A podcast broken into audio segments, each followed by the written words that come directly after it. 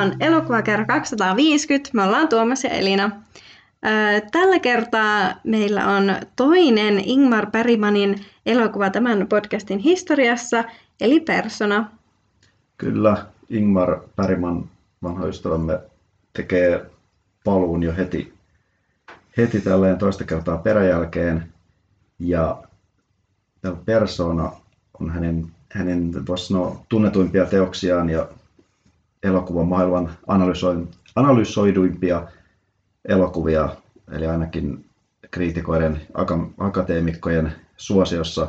Katsotaan, onko se meidänkin suosiossa. Ky- kyllä, koska mehän olemme kriitikkoja ja tota, kulttuurin tutkijoita. Kyllä, tämä on tota... varmasti, varmasti syvin analyysi, mitä tästä elokuvasta on tehty tämän kyseisen, kyseisen asunnon tiloissa niin. tänä vuonna. Mutta joo, eli lähdetään näistä taustatiedoista. Eli Persona on julkaistu vuonna 1966, ruotsalainen luonnollisestikin, Bergmanin ohjaama, käsikirjoittama ja tuottama psykologinen trilleri ja draama.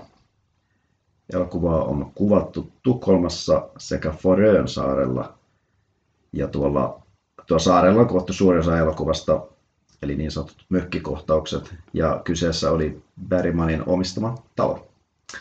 Joo, siis äh, jos olette katsoneet tämän elokuvan, niin tiedätte ehkä, että tämä ei ole mikään, mikä ehkä perinteisesti mökkisanasta tulee no mieleen. Tämä ei ole mikään ehkä ihan äh, halvin mökki. No ei, ei ole. Sieltä näkyy, että se on Bergmanin äh, ansaituilla elokuvataaloilla taaloilla varmaankin rakennettu. Tai itse asiassa en tiedä, miltä, en, tästä ei kyllä tiedä, onko se sukutila vai hänen omansa, mutta Se on hyvin semmoista niin kuin skandinaavista tyyliä, kyllä semmoinen siis tosi niin kuin, siisti pelkistetty vaalea, vaalea y, mökki, mökki, en mä tiedä. Mikä... Ainakin, ainakin mustavalkoisessa kuvassa niin, se on tal- vaalea. Talo, niin. joo, joo, ehkä mökki on vähän vähätellen sanottu, mutta, mutta pysytään siinä kuitenkin joo. tässä kuvauksessa. Ja tosiaan Forön saari ruotsalaisella Oolla ja meikäläisellä Öllä kirjoitettuna. Ää, alun perin elokuvaa piti, piti hieman editoida kontroversaalien aiheidensa vuoksi. Siellähän muun muassa abortista ja ryhmäseksistä ja vastaavista hieman jutellaan. Ää, vuonna 2001 on ainakin tullut täysin sensuroimaton versio, versio tota, englantilaisella käännöksellä. Siitä ole aivan varma, onko, kuinka paljon sitä on aikaisemmin editoitu, mutta mutta ainakin viimeistään 2001 on sitten saatu ihan, ihan, ihan koko versio. Ja elokuvassa sai paljon positiivisia aikalaisarvioita. Ruotsin media keksi tästä, tästä miten paljon tätä elokuvaa hehkutettiin, niin ne keksivät tämmöisen sanaleikin, että kutsuivat sitä fanitusta persoonakultiksi, eli henkilökultti. Mm, ja tuota, mm-hmm. ihan niin kuin tämä tarvitsee selittää mm-hmm. kolmelle kuulijalle, jotka ei ei tästä vielä osannut päätellä. Ja elokuva voitti parhaan elokuvan palkinnon Kultpakkessa, eli Ruotsin Jussit. Mä oon vähän pettynyt, että Ruotsin Jussi Kaala ja Juhan Gaala, mutta, tota, mutta Kultpakkekin on kuitenkin ihan, ihan ok. Niin. Ja oli, oli Ruotsin ehdokas Oskareihin, mutta ei päässyt finaaliin, eli itse Kaalaan, näihin viiden, viiden tota, finalistin joukkoon. Mm. Onko siis niin kuin aikain, aikanaan kyllä niin kuin näytetty myös tätä sensuroimatonta, varmaankin jos tästä on kuitenkin tehty jo analyysejä ja tota, arvosteluja silloin aikanaan, tuskin, tuskin tota, sensuroidusta versiosta on tehty niitä vai, vai tota... Niin tästä on aivan varma, että näistä sen verran mitä, mitä tästä taustaita katsottiin, niin siellä ei tuohon menty pidemmin, että, että tota, kuinka paljon sitä loppujen lopuksi muokattiin, että ainakin Bergman oli vaadittu muokkaamaan, mutta, mm. mutta toisaalta sai myös sen kuvan, että, että kun tämä on kerran niin tunnettu tämä esimerkiksi tämä ryhmäseksi puhe, mm. se on mm. todennäköisesti ollut siinä lopullisessa kuitenkin. Että, no. Niin, tai ainakin sitten, että on näytetty sitä ö, oikeaa versiota ja sitten olisiko jossain levityksessä ollut sitten sensuroitua. Niin, sekin voi olla. Et, joo, Ja tuota, monet kriitikkotahot on listannut tämän erinäisille kaikkien aikojen elokuvat listalle. Muun muassa Sight and Sound-lehti, joka on tämän elokuvaiheinen, niin äänesti 17 sijalle vuonna 2012 niin kaikkien aikojen elokuvista. Ja inspiroinut monia ohjaajia, kuten esimerkiksi David Lynchia ja Robert Altmania. Ja tuota, se, miten tämä elokuvan ajatus lähti liikkeelle, tai idea siitä, niin Bergman oli tavannut Liv Ullmanin, eli toisen näistä pääosista vuonna 1964. Ja Ää, tähän väliin, että Liv Ullman oli tosiaan siinä syyssonaatissa Aivan, myös. Kyllä. Hän oli tämä, tämä tytärhahmo, eli jos olette katsoneet näitä, niin muistatte sieltä. Joo, norjalainen näyttelijä. Ja tässä, tapa, tässä tapaamisessa, missä Bergman ensimmäistä kertaa kohtasi Ulmanin, niin Ulman oli juuri sillä hetkellä Bibi Anderssonin kanssa, joka on sitten tämä toinen, toinen naispääosa persoonassa.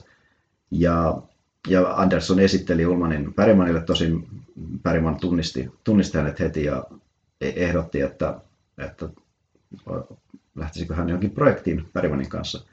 Ja Bergmanin mielestä nämä näyttelijät olivat samannäköisiä ja alkoi visioida elokuvaa tämän idean ympärille. Ja tästä on tämmöinen lainaus, jonka olen vapaasti kääntänyt Slant Magazinesta, jossa oli vuonna 2007 7 tehty, tehty juttu tämmöisestä tilaisuudesta Brooklynissa, missä, missä näytettiin persona, ja siellä oli Bibi Anderson itse paikalla puhumassa niin Andersson kommentoi näin Bergmanista. Hän näki meidän ystävyytemme, eli Anderssonin ja Ulmanin ystävyyden, ja halusi päästä sen sisälle mukaan siihen. ja tota, tähän myös semmoinen, semmoinen mielenkiintoinen sivumaininta, että Anderssonilla oli, oli ennen jo tämän elokuvan tekoa ollut romanttinen suhde Bergmanin kanssa, ja Ulmanille ja Bergmanillahan kehittyi sitten tämän tapaamisen myötä myöskin suhde, ja ilmeisesti oli jo tätä elokuvaa tehdessä, koska se kesti vuodesta, vuodesta 65 vuoteen 70, ja tästä suhteestahan syntyy myös lapsi. Joo, vähän tuossa tuota, mietittiinkin, kun ää, katse, ää, katseltiin näitä kuvia näistä tuota, kuvauksista, jotka on aika kuuluisia ja löytyy helposti googlettamalla tästä elokuvan kuvauksista tämmöisiä tekovaiheen kuvia, niin itse asiassa mä ajattelin niistä, niistä kuvien perusteella, että Anderson ja Bergman olisi niissä vielä yhdessä. Sen verran lähes tunnelmissa, niin voitte käydä katsomassa itse niitä kuvia ja muodostaa oman mielipiteen, että onko tässä ehkä niin kuin kaikki kolme olleet yhdessä jollain, niin. jollain tapaa samanaikaisesti. Onko vai... se triple? Et ehkä, niin, että vaikka tietenkin 60, 60-luku nyt on ehkä ollutkin tiettyjen kulttuuristen murrosten aikaa ja sitten varmaan nämä kaikki nämä kyseiset henkilöt on olleet vähän semmoista ää, vapaa-mielisempää mm-hmm. ni, niin sanotusti tuohon aikaan nähden, että tota, en yhtään ihmettelisi, jos olisi tämmöinen taide ää, kolmikon joku, joku viritelmä, mistä ei ehkä ole tuona aikana niin hirveästi haluttu vaikka puhua suoraan ääneen tai ko- kokenut edes silleen tarvetta avata, mutta, mutta tota, semmoinen ihan, ihan mielenkiintoinen. Tuota... Kyllä, teillä on Bergmanilta ollenkaan harvinaista kehitellä romanttisia suhteita naispäärooliensa kanssa. Mm. Ja Anderson oli aikaisemmin, tämä oli Ulmanille kaiketi ensimmäinen, ensimmäinen tuota, Bergmanin elokuva, mutta Anderson oli ollut aikaisemminkin useassa. Ja oli oikeastaan aina ollut vähän semmoisessa naivin tai viattoman naisen roolissa. Ja Anderson itse kritisoi tästä Bergmania tai niin kaipasi, että saisi vähän hienostuneempia rooleja. rooleja ja tuota, persoonassa sitten sai sellaisen, mistä oli itsekin tyytyväinen ja teki ehkä tietynlaisen läpimurron sitten, sitten siitä kohtaa, koska, koska oli tosiaan pitänyt rooliaan esimerkiksi mansikkapaikassa aika korneina. Ja, mutta oli, oli ylpeä tästä suorituksestaan persoonassa ja sai sen jälkeen synkempiä rooleja Bergmanin leffoissa. Mm. Ää, tässä persoonassa on semmoinen, mihin jo vähän tässä viita, viita, viittasinkin, kuuluisa kohta, jossa Andersonin hahmo, hahmo eli Alma ää, puhuu tämmöisestä orkia tai ryhmäseksi kokemuksestaan. Tämä on elokuvan tunnetumpia kohtauksia. Ja Anderson oli itse kirjoittanut uusiksi tämän, tämän kyseisen puheen, koska hänen mielestään se alkuperäinen oli liian ilmiselvästi miehen kirjoittama. Bergmania oli kylläkin neuvottu luopumaan koko kohtauksesta, mutta Anderson oli ehdottomasti itse puolusti sitä, että, että tämä kuuluu säilyttää ja, ja, ja tarjoutui sen itse kirjoittamaan uusiksi. Ja sitten tästä vielä ehkä semmoinen mielenkiintoinen sivumaininta, joka on myös tästä Slant Magazinen jutusta, että kun Anderson oli sitten valmistautunut tekemään tätä tai puhumaan tämän, tämän kohtauksen, jossa kertoo tästä ryhmäseksi kokemuksestaan, niin häntä oli ilmeisesti jännittänyt niin paljon, oli, että oli aivan kalpeaksi mennyt kasvoiltaan ja Bergman oli sitten huomannut sen ja ajatellut, että vähän rentouttaa, rentouttaa tähteään ja lähettänyt hänelle punaviinipullon pullon ennen kohtausta. Joten Anderson teki tämän kuuluisan kohtauksen tämän jutun mukaan puoliksi kännissä. Eli hyvissä nousuissa. Kyllä. Tämä on tunnettu metodi myös, myös muun muassa louhimiehen tuntemattomasta, että, että vedetään kännissä, mm-hmm. kännissä jokin kohtaus. Pärimän arvosti taiteellista vapautta, jonka sai persoonan tekemisessä, sanoo kirjassaan Images My Life in Film, mä en ole varma, onko tätä kirjaa suomennettu, elokuvan liioittelematta pelastaneet hänen elämänsä. Ja mikä ei yhtään, yhtään kuulosta toiselta tuollaiselta mm. itseään, itseään arvostavan taiteilijan kuvaukselta asiasta. Yep. Li, aivan liioittelematta pelasti elämän. Mutta tarkoitti sillä sitä, että ensimmäistä kertaa hän ei pystyi olemaan täysin välittämättä siitä, tulisiko leffasta taiteellinen menestys, joten keskittyi täysin siihen, siihen taiteelliseen sisältöön. Ää, eikö siinä ollut, että hän oli kyllä siis niin kuin sairaalassa pitkiä aikoja tätä, kun kyllä. on alkanut kirjoittaa tätä, että sinällään ehkä voi nähdä yhteyden tuohon, että kun pelasti elämäni, että oliko siis keuhkokuume vai mikä? Joo. Että oli aika niin kuin vakavasti vakavastikin sairas tätä ö, kirjoitusprosessia alo- aloittaessaan. Että...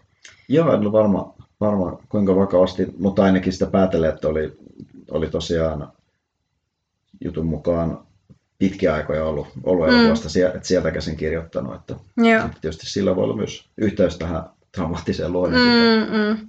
Elokuvassa on myös käytetty tehokeinoa muun muassa heti alussa, ennen elokuva alkua tulee häiritsevää kuvastoa, mistä puhutaan myöhemmin vähän lisää.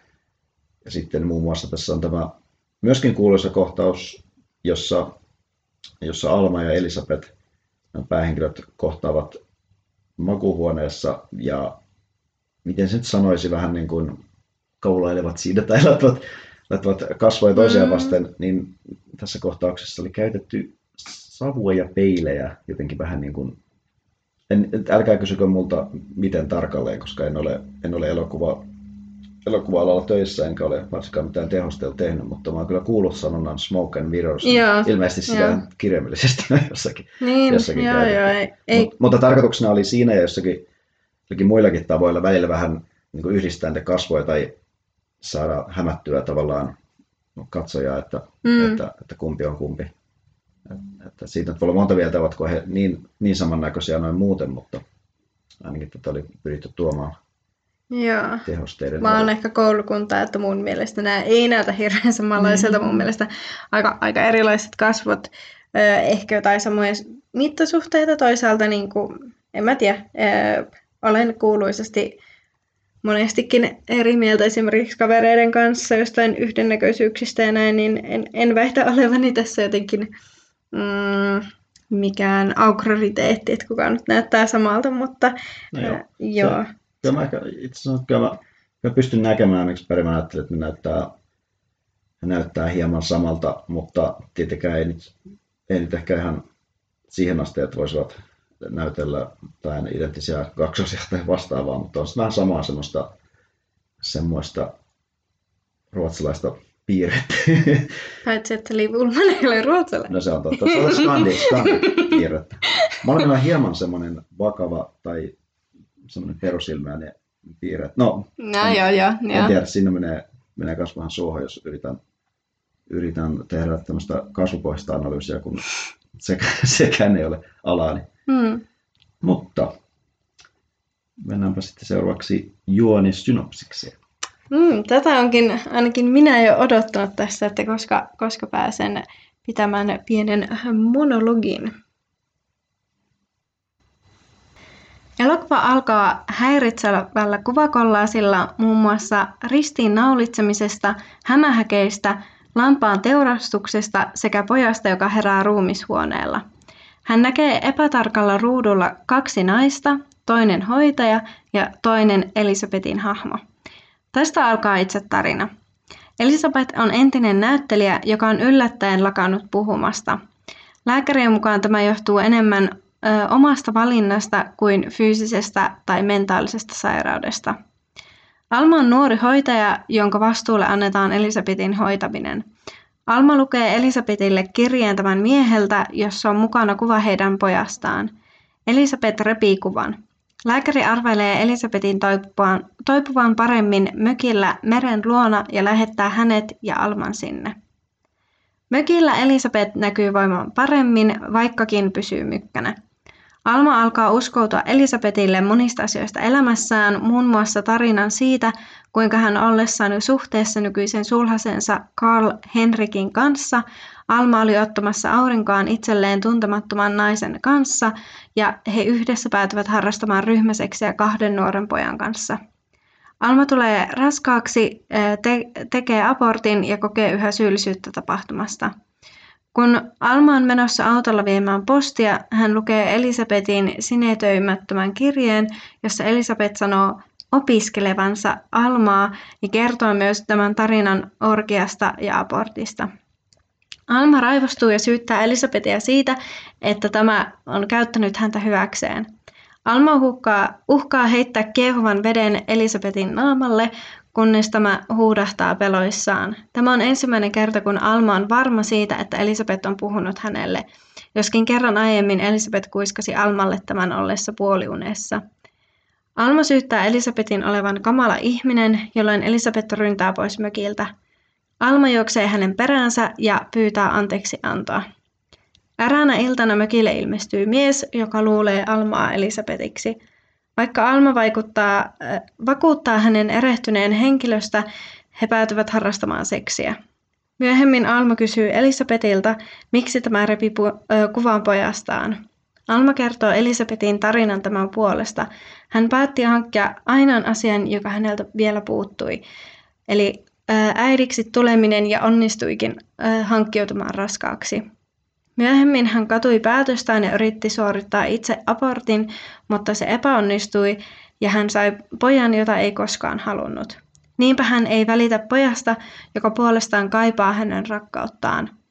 Alma päättää tarinan ahdistuneena, kiistää olevansa Elisabeth, painostaa tämän sanomaan sanan ingenting ja lähtee mökiltä filmiryhmän kuvatessa häntä. Eli semmonen juonisynopsis siellä. Ja muistutan ehkä vielä tähän, että tosiaan Bibi Anderson on tämä Alma ja Liv Ulman näyttelee Elisabetin hahmoa. Kyllä. Ja sellainenkin unohtui tuossa alussa sanoa, että personan suomenkielinen nimihän on persona naisen naamio. Kyllä. Ja, että tuota, sekin antaa ehkä jonkinlaista kuvaa tai sitten ei anna, en tiedä. Mm. mutta, tuota, mutta mennään nyt tähän osioon, jota ehkä optimistisesti voisi sanoa analyysiksi, mutta vähintäänkin nyt arvailua siitä, että mitä tämä elokuva yritti sanoa. Mä en lupaa vastauksia tai semmoisia selkeitä vastauksia, koska tämä on aika, ää, aika arvotuksen elokuva. Joo, eikä tarkoitus olekaan nyt mitenkään et just niinku ratkaa mitään mysteereitä, että jos semmoinen kiinnostaa, niin olette nyt väärässä paikassa. Ja tämäkin on ehkä vähän väärä elokuva siihen, että äm, äh, ehkä tämä nyt ei todellakaan ole mikään semmoinen elokuva, mistä tota, kannattaa hakea yhtään oikeaa tulkintaa on, ja ylipäätänsä onko se muutenkaan ehkä tämmöisten taiteen lähestymisessä hirveän mielekäs lähestymistapa tapa, että tässä nyt tulee tämmöistä yleistä pohdintaa, niin kuin, niin kuin, että mitä teemoja meille nousi.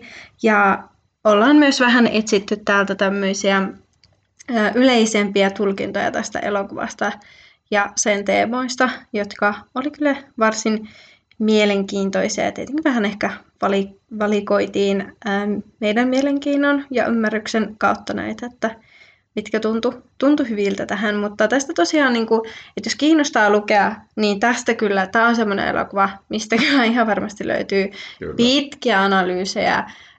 emme menneet mihinkään YouTuben puolelle, että olisiko siellä jotain tota, Persona for Dummies-videoita, mutta tota, niin kuin ihan, ihan varmasti sieltäkin varmaan löytyy jotakin, että jos semmoinen kiinnostaa, niin kuunnelkaa toki tämä. En tiedä, onko tämä mitenkään ketään tyydyttävää, kunhan tästä nyt läpistää jotain ja voitte sen jälkeen mennä etsimään itse jotain tyydyttävämpiä, syvällisempiä, ammattimaisempia tota... Ja siinä lähti kaikki kuulijat. läpileikkauksia tästä elokuvasta. Mutta, ja, no niin, yes. Niin, mikä se oli se, se lähde, minkä, minkä halusit mm, sanoa? Mulla oli täällä tota, ö, kaksi, mitä mä tätä varten vähän, vähän luin.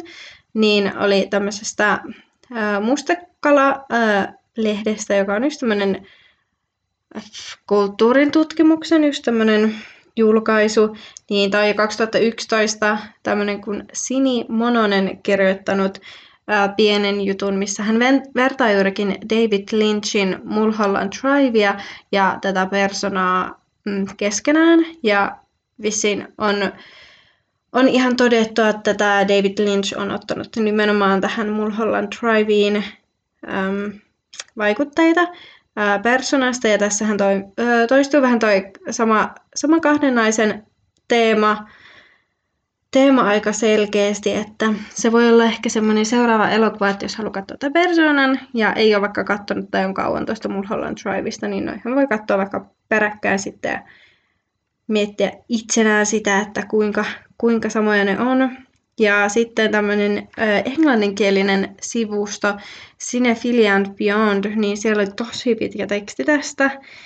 Sven Mikulekin kirjoittama ja hän oli tähän ottanut myös Susan Sontagin semmoinen pitemmän aikalais ähm, analyysin artikkelin tästä, tästä persona-elokuvasta, että semmoisia voi, voi tota käydä, käydä vilkaisemassa ainakin ja varmasti löytyy lisääkin. Nämä oli tämmöisiä nopeita googlauksia, missä, mitkä vähän silmäilin ja otin sieltä, sieltä ylös vähän tämmöisiä mm, yleisesti pohdittuja teemoja tämän, tämän elokuvan, ee, elokuvan tiimoilta. Joo, ainakin yhteys Mulholland Driveen kuulostaa mielenkiintoiselta, koska se on suosikki elokuvia. Tai sitten ei ole. En, en halua spoilata, sitten kun meillä joskus se tulee käsittelyyn. Mm. Mutta, mutta. Että täydeksi arvoitukseksi, että Kyllä. onko siellä ykkönen vai kymppi Kyllä. tähtää. Niin, sanotaan, se on ehkä ihan suosikkielokuva, niin, joka vaikutti todella paljon. Tai sitten se ei ollut. Niin. Okei, okay. no niin. mutta tuo, laatu, laatu läppää ja eteenpäin. Kyllä. Äh, no, sanotaan, tämä yleistunnelma tässä elokuvassa on persoonassa niin on hyvin, hyvin sellainen jännitteinen tai miten sanoisi, ehkä jopa häiriintynyt joillakin mittareilla. Ää, niin mikä oli sun, sun näkemys tästä siis tunnelma, tunnelmasta tästä No siis häiritsevyys on mun mielestä oikea addiktiivi tähän, tai häiritsevä, oikea addiktiivi tähän, tähän tota, tunnelmaan. Siis tässä käytetäänkin mun mielestä ihan tietoisesti hyväksi, että siis tämänhän genreksi oli laitettu myös joku psykologinen jännäri, oliko, vai thrilleri, vai mikä se oli? Se thrilleri, thrilleri mainittiin kyllä joo. Ei, eihän tämä mikään perinteinen thrilleri ole, että tässä ei todellakaan tule mitään jumpscareja tai semmoista, semmoista ehkä perinteisempää thrilleriosastoa ei tässä ole, vaan tässä nimenomaan on tämmöinen niin tunnelma, ja tässä häiritsevyyttä luo tämmöiset, just mistä puhuttiinkin tuosta, että on tämmöisiä nopeita kuvia elokuvan alkuun ja sitten siinä välissäkin, jossa on tämmöistä häiritsevää kuvastoa, eli just tämmöistä teurastus- ja väkivalta kuvas, kuvastoa.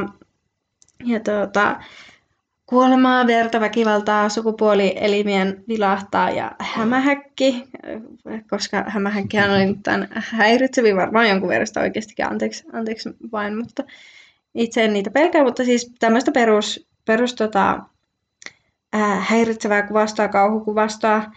Ja e, sitten itse tässä myös, että kun ne on aika selvästi erillisiä tästä niin kuin, elokuvan tästä niin kuin tarinasta, niin myös tässä NS varsinaisessa elokuvassa niin on muutama häiritsevä kuva. Esimerkiksi tämä Elisabetin hahmo järkyttyy ollessaan vielä sairaalassa ja katsoo siellä semmoisessa tosi pelkistetyssä sairaalahuoneessa televisiota, jossa oli, oliko se Vietnamin sodasta? Kyllä, siinä on mies, joka sytyttää itsensä tuleen varmaan, jonka sotin protestoi. Ja oli mullekin jollakin tavalla tuttu kuva, mutta en sen, en sen historiaa muista. Mutta tietysti tämän elokuvan tehdessä se on ollut ollut semmoinen ihan aikalais, aikalais tuota yep.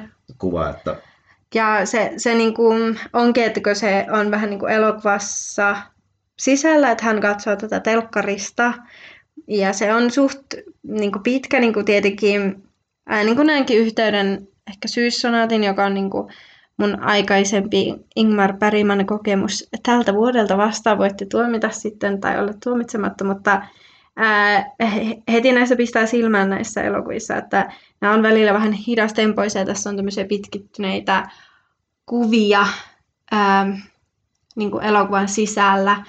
Että tuota, tosi pitkään vaikka zoomataan Liv Ulvanin naamaan, kun hän reagoi johonkin tai käy läpi jotain tunteita, niin tämmöisiä tosi ehkä maalausmaisia niin kuin kuvia, niin tämä telkkarikohtaus on suht pitkä, mikä yleensä niin kuin ehkä elokuvassa olisi, kun joku katsoo telkkaria. Sitten tässä on tämmöinen vampyyrikohtaus näiden, sitä on mun oma nimitys tälle kohtaukselle, tämän Andersonin ja Ulmanin välillä, eli Alman ja Elisabetin välillä. Hetkinen, nyt mulla kyllä katosi, että kumpi pura se kumpaa. Olisiko Elisabeth Purru no, Almaa? Tämä on todistaa, että tämä, tämä toimii. Kyllä ne näyttää selvästi samalta. Niin, niin se, se, joo, se mulla onkin. kyllä mä, kyllä mä, mä kanssa yhdistäisin, että, että Elisabeth olisi, olisi ollut se imiä, mutta... Ää, kun tää, tässä on tämä persoonan äm, sekoittumista, mutta niin kun on semmoinen vampyrikohtaus, että toinen puree toista ja imee, imee häntä, että niin kun, Joo, tämmöistä. Meillä tietysti vampyreitä ollut elokuvissa iät ja ajat, mutta tässä kun on tällainen, että ihan ei, ei, niin kuin ei, ei yliluonnollinen elokuva ja ihan ihminen Joo.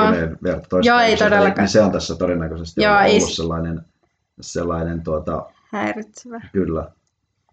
Joo, eli niin kuin tämmöistä kuvasta, se ehkä mietinkin tuossa, että, että se on varmaan aikanaan ollut, ja niin kuin tässä on, kun tästä on lukenut tästä elokuvasta, niin paljon sanotaan, että persona on vaikuttanut muihin elokuviin ja uh, moniin tekijöihin, niin mutta toisaalta tämä, tämä kuvasto on ehkä nykykatsojalle todella kliseistä häiritsevää kuvastoa, joka tuntuu ehkä vähän, vähän tota väsyneeltä ja raskaalta ähm, tälle 2021 katsottuna. Mutta tosiaan ähm, en ole sen kummemmin perehtynyt ja veikkaisin, että se on aikanaan ollut ehkä mm, freesi vielä tota, luoda tunnelmaa tämmöisillä tämmöisillä kuvilla ja se voi olla hyvin, että persona on niin kuin se, mistä ehkä on inspiraatio tämmöisiin lähtenyt. Mutta... Joo, sen on kestänyt, että on hyvin paljon, hyvin paljon ää, muovannut sitä, että tätä genreä, että, että millaisia näistä tehdään mm. Trillereistä. Ja... No joo, nimenomaan toi kuvasta vielä, että sitten kun tämä on tämmöinen psykologinen, niin siinä varsinkin, että tämmöinen mielenterveys järkyy kuvasto, niin varsinkin ehkä sille niin kuin nykyään on aika allerginen, jos hirveästi tämmöisiä teemoja liitetään tuon niin kuin, mielen ongelmiin, mielenterveysongelmiin, niin, niin tota, mutta tietenkin ehkä tämä ei nyt, en otakaan tätä elokuvaa tarkoituksena, että se olisi joku info jostain mielenterveysongelmista ja näin, tämä on todella, todella niin kuin, Joo, joo, muistetaan, että tuota, Pärimanilla on muutenkin vähän suurpiirteinen ehkä suhtautuminen mielenterveyksen kuvaukseen, koska syyssonaatissa ei, ei ihan käy ilmi, että mikä, mikä tuota, tai siinä tietysti oli tämä ihan, ihan ää, liikuntakyvyttömyys Ulmanilla, mutta että... Ei Ulmanilla, vaan hänen hahmonsa siskolla. Niin, oliko, eikö, eikö Ulma näytellytkään sitä, juuri tätä siskoa, joka oli? Ei, se näytteli sitä siskoa, joka oli vihainen se äiti. Aivan, no niin. Me olemme selvästi kuule kaikki ruotsalaiset. näyttää samalta. Paitsi niin ei edelläkään ole ruotsalainen. No niin, sekin vielä. No, naiset ruotsalaisissa elokuvissa. No, no ruotsalaiset norjalaiset, ne on käytännössä niin kuin... Saman kanssa. Kyllä, ne on niin pohjalaiset ja hämäläiset. Mm. Paitsi että hämäläiset on erilaisia aivan, aivan. No niin, tuota...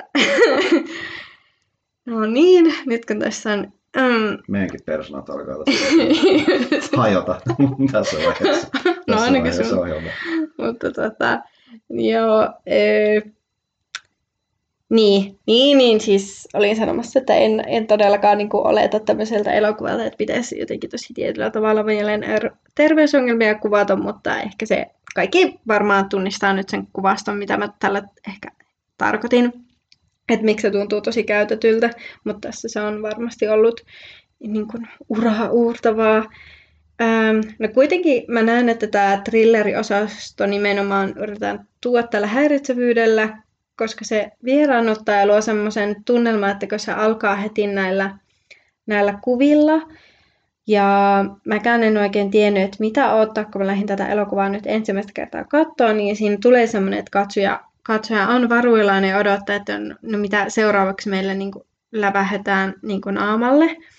Että kun nämä tulee vähän niin varoittumatta, tai tietenkin osaa olla, että kun alkaa semmoinen häiritsevä kuvasarja, että apua, että mitä sieltä voi tulla, niin sitten se ehkä jää siihen, että se thrilleriys, se painostava tunnelma tulee siitä, että ei oikein tiedä mitä, mitä odottaa ja mitä mulle kohta näytetään. Ja jossain vaiheessa oli pakkokin olla, tämä lampaan teurastuskohta oli mulle ainakin ehkä triggeröivin, kun tota, zoomattiin lampaan silmään, niin minä en sitä silmän mm. anatomia hirveästi halua katsella läheltä, niin teki, teki kyllä pahaa. Joo, mulla tuli tästä, tästä tuli pari yhtymäkohtaa näistä, näistä kuvastoista nykyelokuviin, että Tietysti tuollainen seisova penis hän näkyy myöskin muun muassa. Tai ainakin... Koska sitä ei voi sanoa penis, vaan ei se on nimenomaan penis. Se on penis. tuota noin niin, elokuvassa Fight Club, kun tämä, tämä, tämä ää, Tyler Durden, kun se hahmo on, niin siinä hänellä, hänellä oli tapana työssään elokuvan, elokuvan projektorihenkilönä ää, upottaa niitä ihan joku sekunnin kymmenesosaksi okay. el- elokuviin, joihin ne ei mm. kuulu. Sitten ne vilahtaa siellä ja sitten katsoja ei tajua, että näkekö sen vai ei. Ja, no joo, joka tapauksessa menee nyt vähän ohi, mutta, mutta tota, mm, joo, mä en muista tätä Fight Clubista, joo. Ja sitten on tämmöinen elokuva, mitä ei, ei kuulu IMDb-listoille, mutta suosittelen, suosittelen kaikille tämmöisen genren ystäville kuin Killing of a Sacred Deer – joka ehkä menee jo, se olisi luokiteltu kauhuksi, mun mielestä, mun ehkä vähän samantyylinen kuitenkin, tämmöinen enemmän psykologinen elokuva, niin se alkaa kohtauksella, jossa on öö, sydänleikkaus, niin se on aika, aika niin kuin meikäläiselle, en, en tykkää semmoisia katsella, niin se oli heti sellainen häiritsevä. Kävin sen vielä elokuvissa silloin katsomassa. Ja, ja siinä on sitten myöskin semmoisia oikein, oikein pitkää semmoisia piinaavia kohtia. Että... Hyi, joo. Mutta tota, ehkä kuitenkin sitten, jos, jos vertaa tätä elokuvaa vaikka sellaisiin, niin, niin mulle ehkä niin tullut semmoista, että, että olisi, olisi nyt aivan häiriintynyt tästä, tästä, että tietysti siinä alussa oli ikäviä tämä mainitsemasi lammaskohtaus ja vastaavia, mutta, mutta tuota, ehkä mulla enemmän kuitenkin tämä elokuvan tunnelma oli vaan semmoinen kiinnostava. Kiinnostava. Joo. siis niin, ei, no ei tämä, ei nyt ehkä tämä, tämä alue kuvakollaasi, mutta yleisesti ottaen. Mm, joo. Ja ehkä vähän samalla tavalla kuin joku Rosemary's Baby, että sekin on ehkä aikanaan saanut kauhua, mutta, mm. mutta enemmän, miten sanoa, semmoinen, semmoinen sopivalla tavalla hermostuttava tunnelma koko ajan yllä, yllä niin, niin tota, se on ihan kiehtovaa. Joo.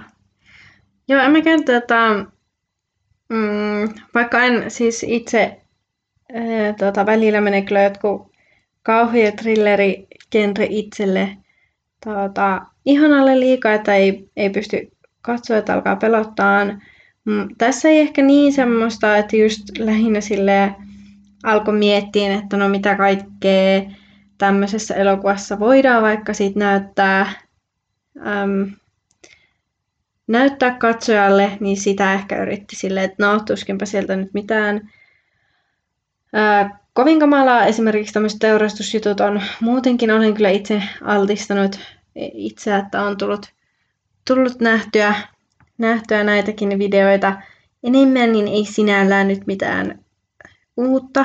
Ja tämä tulkitaan niin, että tämä oli kuitenkin sulle vähemmän häiritsevä näistä Pärin, oh, Joo, oli. Joo, ehdottomasti. Siis syyssonaatti oli uh, paljon ahdistavampi kokemus. koska taas syyssonaatti niin kuin, ei mitenkään, mitenkään vähätelle tai muuta, mutta mm. se, on, se oli kuitenkin enemmän tämmöinen uh, perhedraamaa. Ai ai, pahinta kauhua. toki, toki mullakin on kuitenkin osittain sitä samaa, että en mä en mä tykkää, joissakin asioissa mä en tykkää liian graafisista jutuista tai, tai edes semmoisista, että jos vaikka nyt on mainittu sydänleikkaus, niin jos vaikka mä kuuntelisin puhetta semmoisesta yksityiskohtaisesti, niin rupeaisi vähän tekemään heikkoa. Että mulla on sellaiset tietyt triggerit kanssa itsellä. Ehkä, ehkä nämä 60-luvun tällaiset just Rosemary's Baby ja Persona, niin ne, niissä ei vielä ehkä saa olla ihan semmoista mm, kuvastoa, mm. mikä sitten mulla oikein pääsee ihanalle, ihanalle kunnolla. Että, mutta en, en, en, ole, en ole kyllä itsekään Mutta joo, ei tämä tää niinku, vapaa.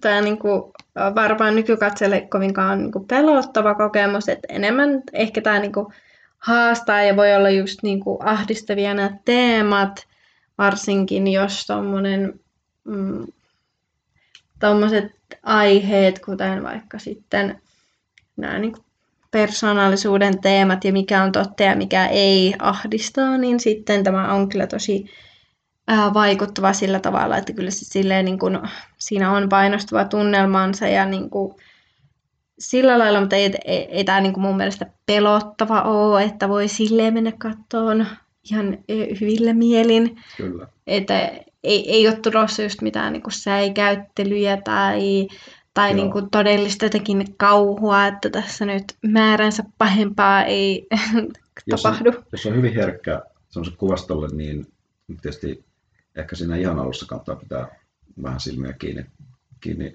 elokuvan ensimmäinen minuutti tai 20 tulee sitä, hmm. tulee sitä kuvastoa. Voi katsoa teurasta ja kaverin kanssa ja hän, hän sanoo, kun Kyllä. kun, kun, kun jokainen tuntee aina. Ja hän voi arvioida, että oliko tämä Kyllä. millä tavalla teurastettu tämä lammas. Joo, mutta tuota, se kuvaston lisäksi niin tietysti oman aikanaan tässä on ollut tapuaiheita, aborttia, mm. orgiaryhmäseksiä, ehkä jopa seksi alaikäisen kanssa, se ei ole, tai alaikäisten kanssa se Joo. ei ole ihan ihan niin kuin alleviivattaisen, jos puhutaan nuorista pojista, sekin on vähän, että me ei tiedetä, että... Joo, tämä oli siis mun, mulle ehkä vähän, mikä tästä mie, mielen päälle jää parhaiten, on se, että minkä ikäisiä mm, nämä niin. kuvatut pojat ovat. Joo, siinä osattiin nuoret, nuoret pojat. Se tietysti pitäisi tuntea, että miten, miten Ruotsissa viitataan minkäkin ikäisiin, mutta myös nämä lähteet, mitä luettiin, niin niissäkin arvioitiin, että sun mahdollisesti, mahdollisesti olet alaikäisiä. Joo, kyllä mäkin tulkitsisin, että tota, mä toivon, että nämä oli teini-ikäisiä mm-hmm. edes nämä pojat. No mitä todella... täytynyt olla, että ne on pystynyt, you know, Niin, mutta kyllä varmaan aika, niin kuin jotkut pystyy aika nuorenakin, että kun sitten taas miten tämä um, Alman hahmo kuvaa vaikka um, niitä poikia, kun siis tämä kohtaus tai tää se tarina menee silleen, että hän on todella, ö, tosiaan ottamassa tämmöisen toisen naisen kanssa aurinkoa alasti ja sitten ne niin kuin sivusilmänä huomaa, että kaksi nuorta poikaa niin kuin tirkistelee niitä jossain kivien takana on tulossa niin koko ajan niin lähemmäs.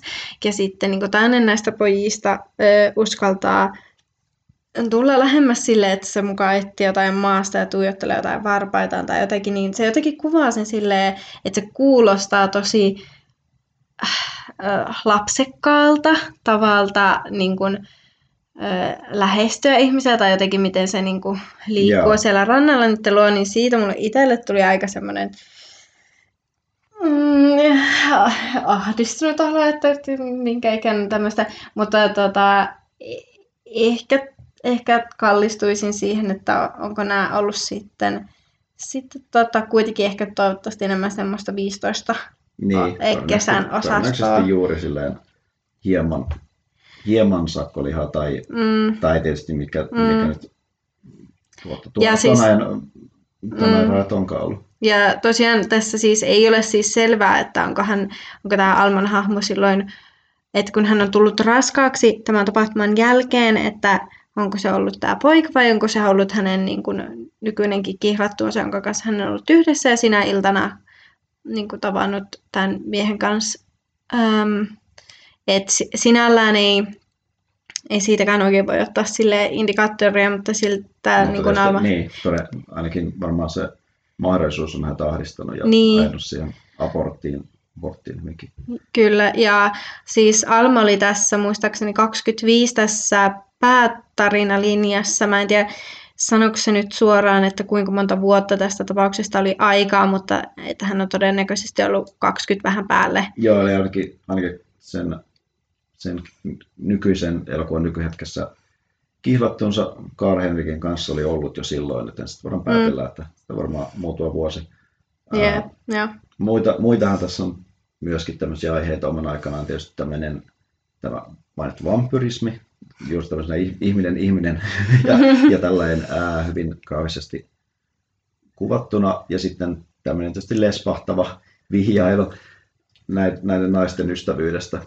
Ja sanotaan, että osa näistä, näistä tapoiheista saattaisi olla nykyäänkin ehkä liian hurja semmoiseen Hollywoodin aivan blockbusters-elokuvaan, jolla haetaan suurta yleisöä, sitä viihdeelokuvaa, mutta tietysti indie-elokuvissahan näitä ei ole mikään mikään tota, kulmakarvoja nostettavia nykyään. Paitsi ehkä tietysti se sukupuolielimet tuolla jenkkielokuvissa mm. varmaan järkyttää. Meillähän niitä on nähty. Mm. Mikko ja Samuel Edelmania ja muita alasti useammankin kerran. Joo. Mutta... Ja tuota, joo, ei tämä ehkä niin nykykatsoja ehkä nämä teemat sille järkytä. Niin, mutta mie- siis mielenkiintoista kuulla. Mm. Ja, niin kun, mä en tiedä milloin elokuvissa on siis abortti ensimmäisen kerran mainittu. Muistan, että Pärimanilla on aikaisemmassa elokuvassa ehkä nyt heitän lonkalta ehkä mansikkapaikassa saatettu mm. mainita aborttia. Että se, ja tietysti Ruotsi hieman eri asia kuin tässä asiassa kuin vaikka USA puhuttakaan, mutta muut maat, mutta mm. mielenkiintoista kuitenkin kuulla jo tämmöisessä tämän ajan elokuvassa tuollaisia teemoja. Joo, tässä tosiaan siis, niin kun, että Alma niin kun on tehnyt, mutta sitten, että Elisabetkin on niin kun, tosiaan sitten yrittänyt. Joo, toinen katuu, katuu tota, näitä aborttia, mutta aborttiin johtaneita tilanteita. Ja. Toinen taas sitten harmittelee sitä, että abortti ei, ei onnistunut. Mm. Vähän synkkää, mm. synkkää sekin. Joo, no, no ehkä tämän, tietyt äityyden teemat ovat kyllä ehkä vieläkin aika herkkiä aiheita ja aiheuttaa keskustelua, että ei ehkä niin... No on tässä se, semmoista, että kyllä mä sanoisin, että vieläkin on ehkä tommonen tabu siitä, että on pettynyt vaikka vanhemmuuteen, niin varsinkin niin kuin siis äiti, että äiti on pettynyt eikä kykene rakastamaan lastaan tai tämmöiset on ehkä vieläkin ää, isoja tapoja yhteiskunnasta, mistä ei ainakaan hirveästi kuule puhetta. Mm, en tiedä kuinka paljon ää, vanhemmissa saattaa olla tämmöisiä, jotka kokee, niin tästäkin oli jossain vaiheessa mun mielestä kyllä aika vasta jossain lehdessä joku juttu, että oli vähän yritetty arvioida sitä, että kuinka moni vaikka NS katuu vanhemmuutta, eli niin kun, vaikka että jos nyt saisi valita, mikä olisi ollut lapsiluku tyyppisesti, että kuinka dramaattista se katuminen nyt on, mutta tuntuu, että ei semmoisista hirveästi puhuta, että ei mullakaan hirveästi ole semmoisia tarinoita kyllä kuulu, että, että tota, harmittaisi äitiys tai niin kuin, että ei kykene niin kuin, niin, tästä on pikemmin siihen. brändätty sitten semmoisia varmaan, että, että, tuota, että sit, sit ne on huono äitijuttuja, jos, mm. jos, jos, myöntää, että joskus, joskus hieman vituttaa. Jep, joo. Joku äitiyteen liittyvä asia. Mm, varsinkin niin kuin äitiys itsessään. Niin, niin aivan. On, on aika pyhää kuitenkin vieläkin mun silmän meidänkin kulttuurissa, kulttuurissa vielä. Mm. No joo, tästä tämä naisten suhde, niin kuin tosiaan tämä, ehkä tämä ää, persona, niin se on nähty ihan niin kuin, äm, nimenä ilmentävän jo tämmöistä, että se tulee, mulla oli täällä kirjoitettuna se ylhäällä, eli se tarkoittaa, että siis suomeksihan tuo oli naisen naamio, joka siis ää, tukee tätä, että ää, personare ää, tarkoittaa naamiota kautta tämmöistä ehkä sosiaalista naamiota.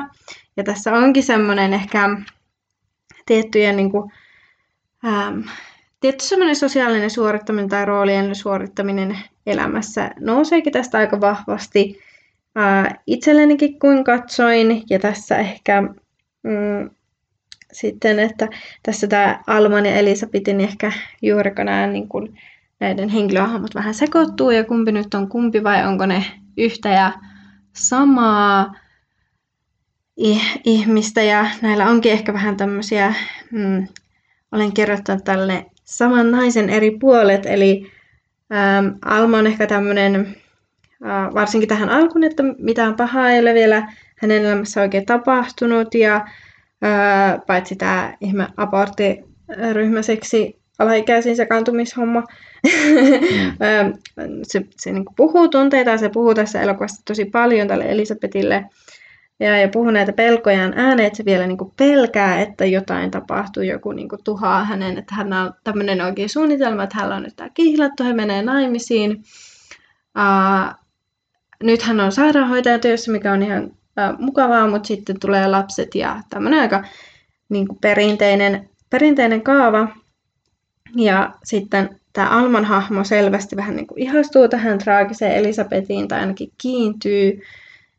Ja Elisabeth taas on niin menettänyt jo sillä, että hän on teatterilavalla just heittäytynyt puhumattomaksi tai menettänyt tämmöisen niin äänensä ja ehkä mielenterveytensä ja ää, suhteensa perheeseen, niin kuin hän niin kuin repii oman poikansa kuvan ja tuota, ää, ei halua itse lukea tätä, vaikka tämän miehen lähettämää kirjettä. Ää, ja niin kuin, hän ei niin kuin, puhu tässä elokuvassa al- alkuun paljonkaan, lopussakaan nyt ei niin kuin, mitenkään erityisen vuolaasti. Mutta toisaalta sitten kun ne pääsee tänne mökille ja rannalle, niin siitä Elisabetin hahmosta alkaa tulee semmoinen ehkä rauha ja niin kuin semmoinen rentoutuminen, että hän on niin kuin hiljaa, mutta ehkä sille tyyni ja niin kuin, ehkä hänen elämässään pahin on jo käynyt. Ja sitten se pystyy ehkä kuuntelemaan ja tarkastelemaan Almaa etäältä. Että tässä on niin kuin, ehkä kääntöpuolet. Niin kuin toinen mykkä ja toinen papupata ja muutenkin niin tämmöiset ehkä vähän eri elämänvaiheet, olisiko näillä about 10 vuotta ikäeroa näillä, näillä naisilla. Ja tosiaan tämmöisiä perus sitten myös niin kuin naisen roolia, niin kuin äitiyttä ja äitiyden teemoja tässä ja epäonnistunutta äitiyttä ja kylmyyttä ja sitten to, toisaalta niin toisesta huolehtiminen, että vaikka Alma ei vielä tässä olekaan äiti, niin hän ehkä niin kuin hoitaa tätä Elisabetia, mutta toisaalta sitten Elisabet on ehkä jotenkin semmoinen, mihin Alma taas tukeutuu ja tämmöisiä näkymättömyyden kokemuksia kokemuksia ja tämmöistä naisen, naisten roolia ja ehkä sitä niin kuin, kahden naisen suhdetta siitä, kuinka he erilaisia he ovat, mutta sitten ehkä samanlaisia ja ovatko he sama vai eri ja tämmöistä. Joo. Joo. Ja tota, se, mikä on myös mielenkiintoista on, että, että tuota, jos taustajostakin käy vähän ilmi, että Bergman jollakin tavalla ehkä mystifioi tämmöistä kahden naisen välistä läheistä ystävyyttä. Mm-hmm, mm-hmm. Ja ehkä vähän fantasiaa, koska tässä oli myös sellainen, että yksi mistä erityisesti Bergman päätteli, että, tai veti tämän näkökulman, että naiset näyttävät, näyttävät samalta, niin vertaili, vertaili kuvia molemmista ottamassa aurinkoa ja siitä lähti kehittelemään sellaista, sellaista kohtausta, mikä ehkä, oliko se niin, että oli, muista oliko tässä nyt jotain varsinaisesti mitään aurinkoutta kohtausta, mutta ainakin kuvitteli sellaisen, missä molemmat ovat ottamassa aurinkoa ja toistensa vierellä. Ja... Oli ne siinä rannalla tota, ne ää, isot hatut Joo, niin joo, joo, kyllä. kyllä. Että se oli, se oli niissä mm. Pärimanin varhaisissa visioissa, että nämä suuret hatut ja naiset tuossa aurinkoa. En osaa sanoa, että mikä siinä sitten oli niin mystistä, mutta, ää, mutta tuota, ehkä tässä on, mä olen miettimään, että onko tässä jotain sellaista, että kun miesten välinen ystävyys on ehkä kliseisesti vähemmän intiimiä, niin onko, onko, mm. onko tässä, tässä sitten vähän paloteltu sitä, että, että, tuota, että ainakin tämmöisen miesohjaajan näkökulmasta, että, että naisten, naisten ystävyys on erilaista, mystistä, mitä pitää nyt selvittää ja ihmetellä ja mm. heittää tämmöisiä, tämmöisiä kaikenlaisia, kaikenlaisia. Ja, ja ehkä itselle on hankala nähdä, että mikä siinä nyt tulisi niin mystistä. Ja toisaalta en äh, ainakaan tämän syyssonaatin ja personan äh, näihin naisten välisiin suhteisiin. Syyssonaatissa toki äh, äidin ja tyttären välinen suhde keskiössä. Ja tässä juuri niin kuin, kahden ensin toisilleen tuntemattoman naisen, naisen tota, suhde keskenään, niin en ehkä sille samaistu ja ehkä tuota, en usko, että hirveän moni muukaan tietenkin, kun näissä on tätä ää, tosi paljon tätä jännitettä ja kitkaa eri tavoin näissä, niin ää, ja muistaakseni Pärimän oli siis nähnyt jotkut kaksi näistä niin vertailemassa käsiä ja tässäkin oli jotenkin, että käsiä vertailtiin ja tietenkin tässä, tässä just ehkä nämä näiden niin kuin, öö, nämä naiset vähän sille hajoaa, että on juurikin, että onko ne niin kuin yksi vai kaksi persoonaa tyyppisesti, Joo, niin tietenkin ei ehkä... Niin ei ehkä sille perinteisesti yritäkään olla mikään ystävyyselokuva, että tämä teenpäs elokuvan naisten välisestä ystävyydestä. Joo, ei varmasti voi kuvata miskään pari-elokuvaksi. Mutta, tuota, mutta tosiaan, kun Anderson kertoi, niin Päriman oli jotenkin todella vaikuttunut tästä Ulmanin ja Anderssonin läheisestä ystävyydestä ja halusi jotenkin päästä siihen, mistä voidaan taas pohtia, että onko siinä ollut jotakin muutakin takana, kun niin. halunnut päästä mukaan tähän ystävyyteen. Joo. Mutta tota, ää, mm. se Andersson ei Andersson nyt ainakaan ei ole kokenut, että se olisi jotenkin mystinen asia, koska hän oli jopa sanonut näin tässä Slantelin jutussa, että, että Päriman ehkä teki tästä, tästä Alman ja Elisabetin suhteesta miehen ja naisen suhteen kaltaisen, vaikka naisten suhteet ovat mutkattomampia. Tämä oli Andersonin näkemys, sekin on mm. mielenkiintoinen, ehkä harvinaisempi näkemys. Ja... Niin, koska yleensä se on ehkä se mies, joka tulee kertomaan siitä, että kuinka naisten suhteet ovat toisinsa niin monimutkaisia ja miesten ovat tosi virtaviivaisia. Että... Kyllä, ja sitten taas Anderson näkee, että nimenomaan tämmöinen, että näillä on tämmöistä, tämmöistä draamaa ja valtapeliä tässä, niin että se olisi niin kuin, kuvaisi paremmin miehen ja naisen suhdetta. En ihan, tässä ei tätä enempää avattu, mutta tämä on mielenkiintoinen. Kyllä mä saan tuosta vähän kiinni. Varsinkin tässä on tätä viehtymystä tietenkin, mm, jos mennään sitten naisten välisiin parisuhteisiin, niin siinäkin voi olla pikkusen, tietenkin voi kaverisuhteissakin olla valtasuhteita, mutta äh, tietenkin tässäkin oli just tämmöinen seksuaalinen, romanttinen jännite vähän näiden kahden välillä. Ei, totta kai ehkä kuuluu yleisesti parisuhteiden teemoihin, mutta jo kyllä tässä ehkä tulee, että olisiko tämä, tämä sitten tämä Elisabeth vähän tämmöistä maskuliinista energiaa ja Alma sitten niin kuin, yrittää jotenkin niin kuin, miellyttää ja jotenkin saada sitä suhdetta etenemään ja ja niin, aivan. semmoista. Et joo, ei tämä munkaan mielestä mitenkään kyllä niin kuin jotenkin uh, tarkka ja syväluotava kuvaus naisten ystävyydestä, että juuri tuommoista minulle ja mun kavereillanikin on. Että... Tai ainakin, ainakin näiden naisten välillä on se, että ehkä molemmat tarvitsee toiselta jotakin. Mm. Että, ja ehkä voidaankin miettiä, että onko siinä jompikumpi hyväksikäyttänyt toista. Ainakin siinä, siinä, siinä kohtaa oli helppo olla Alman puolella, että kun selvisi, että Elisabeth on puhunut selän takana, tai se ei puhu, että se on kirjoittanut, mm. kirjoittanut selän takana, pettänyt luottamuksen, kun toinen kertoo tämmöisen salaisuuden ja tämmöisen intiimin asian, mm. niin siinä kohtaa oli helppo ohjata Alman puolelle.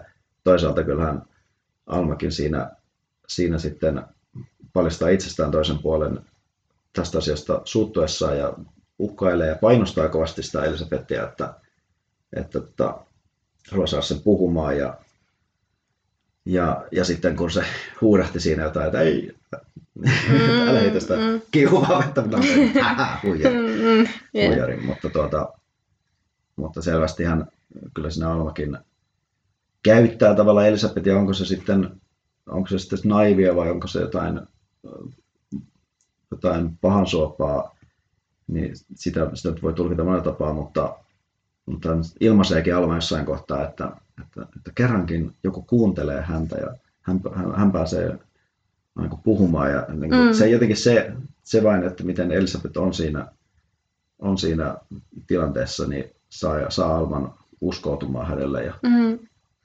Joo, ja var, varsinkin voisi kuvitella, että niin kuin aikanaan toi on vielä niin kuin korostunut toi, että tota, helposti jos tommonen äm, Alman tyyppinen perusnainen on jäänyt ehkä vähän näkymättömään rooliin, varsinkin tuohon, tuohon aikaan vielä, ja just nimenomaan, että että varmaan mennyt enemmän sille, että hänen kihlattunsa vaikka puhuu ja hän, hän kuuntelee tai komppaa ja, ja, ja tai vähintäänkin, että sitten kun puhutaan, niin tota, mies on siinä sitten pätemässä vieressä ratkaisujaan tai neuvojaan ja ilman täysin ymmärtämättä tilannetta, että varmasti varsinkin, varsinkin tuota, tuohon aikaan vielä varmaan tämmöisetkin jännitteet on niin korostunut, niin sitten erikoista, kun pääsee joku vilpittömästi vain, vain kuuntelee.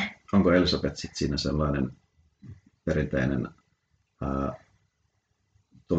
ajatus vaimosta, joka vain kuuntelee ja hoivaa siinä niin, vieressä. Vaikka, niin, vaikka toisaalta mm. Almaankin siinä kirjaimellisesti se hoivaa, koska hän on hoitaja ja, mm. ja tuota, Elisabeth on potilas, mutta välillä se vähän siinä kääntyy, että tuntuu, mm. että Alma tarvitsee siinä sitä kannustusta ja kuuntelijaa ja semmoista äidillistä, äidillistä ää, hmm. presenssiä siinä. No joo, ja just tämä mainittu kirje, minkä siis Elisabeth on kirjoittanut muistaakseni tälle niin kuin lääkärille, niin, niin siinä tulee just semmoinen, että, että hän niin kuin tarkkailee tätä ää, Alman kehitystä ja näin, että aivan kun hän olisi nyt lähetetty tänne saarelle äm, seuraamaan Almaa ja hänen edistystään vaikka Ää, se lähtökohtahan on eri, että kun Alma on sairaanhoitaja, hän nimenomaan lähtee tämän Elisabetin niin kuin mukaan tänne, tänne lomalle tarkkailemaan hänen vointiaan ja edistystään.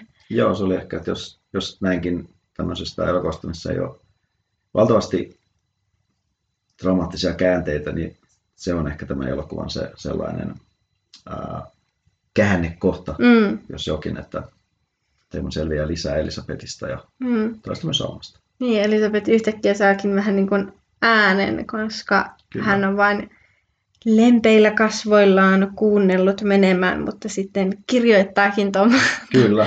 Tuomasta, jossa niin kuulee hänen ajatuksensa näistä, näistä Alma, Kyllä, näistä Alman ajatuksista. Niin. Ja toisaalta tietysti, tietysti kun tietää tämän Vivi Anderssonin historian siitä, että että hän on aikaisemmin saanut ö, näitä vähän itselleen vähän mieluisia rooleja, naiveja rooleja. Oikein, onhan hän tässäkin tavallaan, mm, tavallaan se, na, tai naivimpi, mutta tietyllä tapaa hän, tässä voisi olla myös Bibi Andersson puhumassa, että, että kerrankin minua kuunnellaan mm. täällä, täällä valkokankaalla. Että minä, minä saan olla esillä. Kyllä. No joo, siinä ehkä, tai en tiedä, saadaanko me siihen, pystykö tässä nyt sanomaan, että mistä tässä naisten suhteessa lopulta oli kysymys. Ainakin yritetty tässä mm. avata sitä, että miten elokuva kuvaa naisten, naisten roolia, roolia ja ylipäänsä ää, miten sitten ehkä, miten mun mielestä nämä näyttelijät ylipäänsä onnistui. Tästähän, tästähän Ulm, tai roolit, niin kuin sanottu, hyvin erilaiset, koska Ulman esiintyy mykkänä. Aika sen vaativa roolista kuitenkin, koska puhuu, mutta sun pitää paljon, paljon esiintyä ilmeillä ja, ilmeillä ja eleillä ja tällä tavoin. Ja sitten taas Andersonin rooli on selvästi teatraalisempi. Ehkä, ehkä musta hieman liikaakin, mutta ottaa huomioon tätä 60-lukua, niin suht maanläheinen suoritus kuitenkin, että ei, ei, ei mikään överi, mutta, mutta ehkä, ehkä kuitenkin hieman, hieman sellainen ajoittain teatraalinen ja semmoinen taas hieman naivi, vaikka hahmonakin, vaikka vaikka selvästi kypsempi kuin Andersin mm. aikaisemmat roolit. Niin. No tosiaan tota, ää, tässäkin oli siis semmoinen kohtaus, missä just tätä Liv Ulmania, eli tätä mykkää kuvattiin aika pitkään, pitkään, kun hän niin kun makasi sängyssä ja selvästi niin kun mietti jotain, niin siinä pitää niin kun ehkä, ää, tuleeko semmoinen vaikutelma hetkiksi, että onko tämä niin pysähtynyt kuva ää, ei, ei näyttäisi olevan, että kyllä se siinä niin kuin osaa vaan olla jotenkin räpäyttämättä silmiään, katsoo kameraan todella pitkään. Tässä syyssonatissahan on myös kuuluisa pienokohtaus, missä, missä Liv Ulmanin kasvoja kuvataan pitkän aikaa. Että, et, tota, kyllä mä pidin näistä näyttelijäsuorituksista. Ö, Andersonia mä en ole nähnyt, aikaisemmin missään. Mä en pysty niinku vertaamaan siihen tota, Liv Ullmania. Mä ehkä vertaisin, että se osaa kyllä tosi uskottavasti vetää noin syyssonaatissa ja tässä aika eri... Tai niinku, että vaikka sillä on semmoinen tiet, tietyt kasvot, jotka varsinkin siihen syyssonaatin hahmoon sopeutuu, to, sopii tosi hyvin, niin ää, että kun hänellä on tämmöiset mun mielestä tosi pehmeät ja surulliset piirteet kasvoissa, niin tässä hän osaa kyllä niin kuin tuoda semmoista tiettyä vahvuutta, mikä niin kuin korostuu niissä äm, mökkikohtauksissa, että hän on se semmoinen niin kuin vahvempi voima näistä kahdesta. Ja juurikin, että kun hän puhumatta melkeinpä vetää tämän roolin, niin se osaa tuoda mun mielestä semmoisen niin kuin, sopivan presenssin tähän, tähän ihan vaan niin kuin kasvoillaan ja eleillään. Ja pidän kyllä tästä niin kuin Andersoninkin roolista, että hän on kyllä vakuuttava, että ei kyllä todellakaan jää niin kuin näyttelijä suorituksista kiinni tämän elokuvan toteutuminen. Ja tämä onkin tosi vahvasti vaan näiden kahden, että tässä on tosi marginaalissa nämä muut, muut sivuroolit, mitä tässä pari, pari esiintyy, Kyllä. lääkäri ja ehkä Elisabetin mies, sekin jää vähän mysteeriksi, että olisi, oliko se Elisabetin mies, niin. joka tosiaan luulee Almaa Elisabetiksi, mutta... Ainakin, ainakin tota, annettiin ymmärtää niin, antoi ymmärtää. Kyllä. Mutta tota, että et tämä on tosi paljon näitä, ja tämä on tosi, ää, niin kuin ehkä just niin kuin tuossa Joon synopsisessa, synopsissakin huomasin, ja sitä onkin ehkä vähän vaikea tästä elokuvasta taas tehdä, että se ei varsinaisesti ihan hirveästi niin kuin, tapahdu, tapahdu niin kuin, asioita ja ää, paljon tässä on epäselvää tässä elokuvassa, että mikä on totta ja mikä ei, että on tosi vahvasti just niin kuin, tätä psykologiaa ja näitä näiden naisahmojen. Sellainen slow, slow burn. Kyllä. Ei, ei tavallaan tapahdu paljon ja koko ajan kuitenkin tapahtuu Kyllä. Pienoisesti. Joo. Ja, ja homma etenee Joo, ja tosiaan tässä on paljon tämmöisiä vaikuttavia kuvia, just tämä niin kuin Tuomaksen aikaisemmin kuva, kuvailema kaulailukohta, missä ee, nämä niin kuin ehkä... Sitä täällä tässä elokuvan ää, kansikuvassa tai Niin, joo. mikä nyt onkaan, mitä Et- yleensä, yleensä Et käytetään. ensimmäisenä tulee, kun googletat elokuvan nimen. Ää, ja Ja to, sit, niin, niin. On, tässä on myös, niin kuin mainittu, näitä verenimisiä muita, muita dramaattista kuvastoa, mutta sekin pitää mainita, että tässähän myöskin tuodaan el- elokuvan tekeminen esille. Alussa näkyy projektori, lopussa projektori Mm. mm. sulkeutuu, se filmiryhmä näkyy lopussa. Ilmeisesti, ää, mitä luin, niin, niin itse Pärimon vilahtaa kuvausryhmineen myös Mm. siellä, että tässä on vähän Kyllä. tämmöinen, tämmöinen ää, mit, mitä neljännen rikkominen, Kyllä.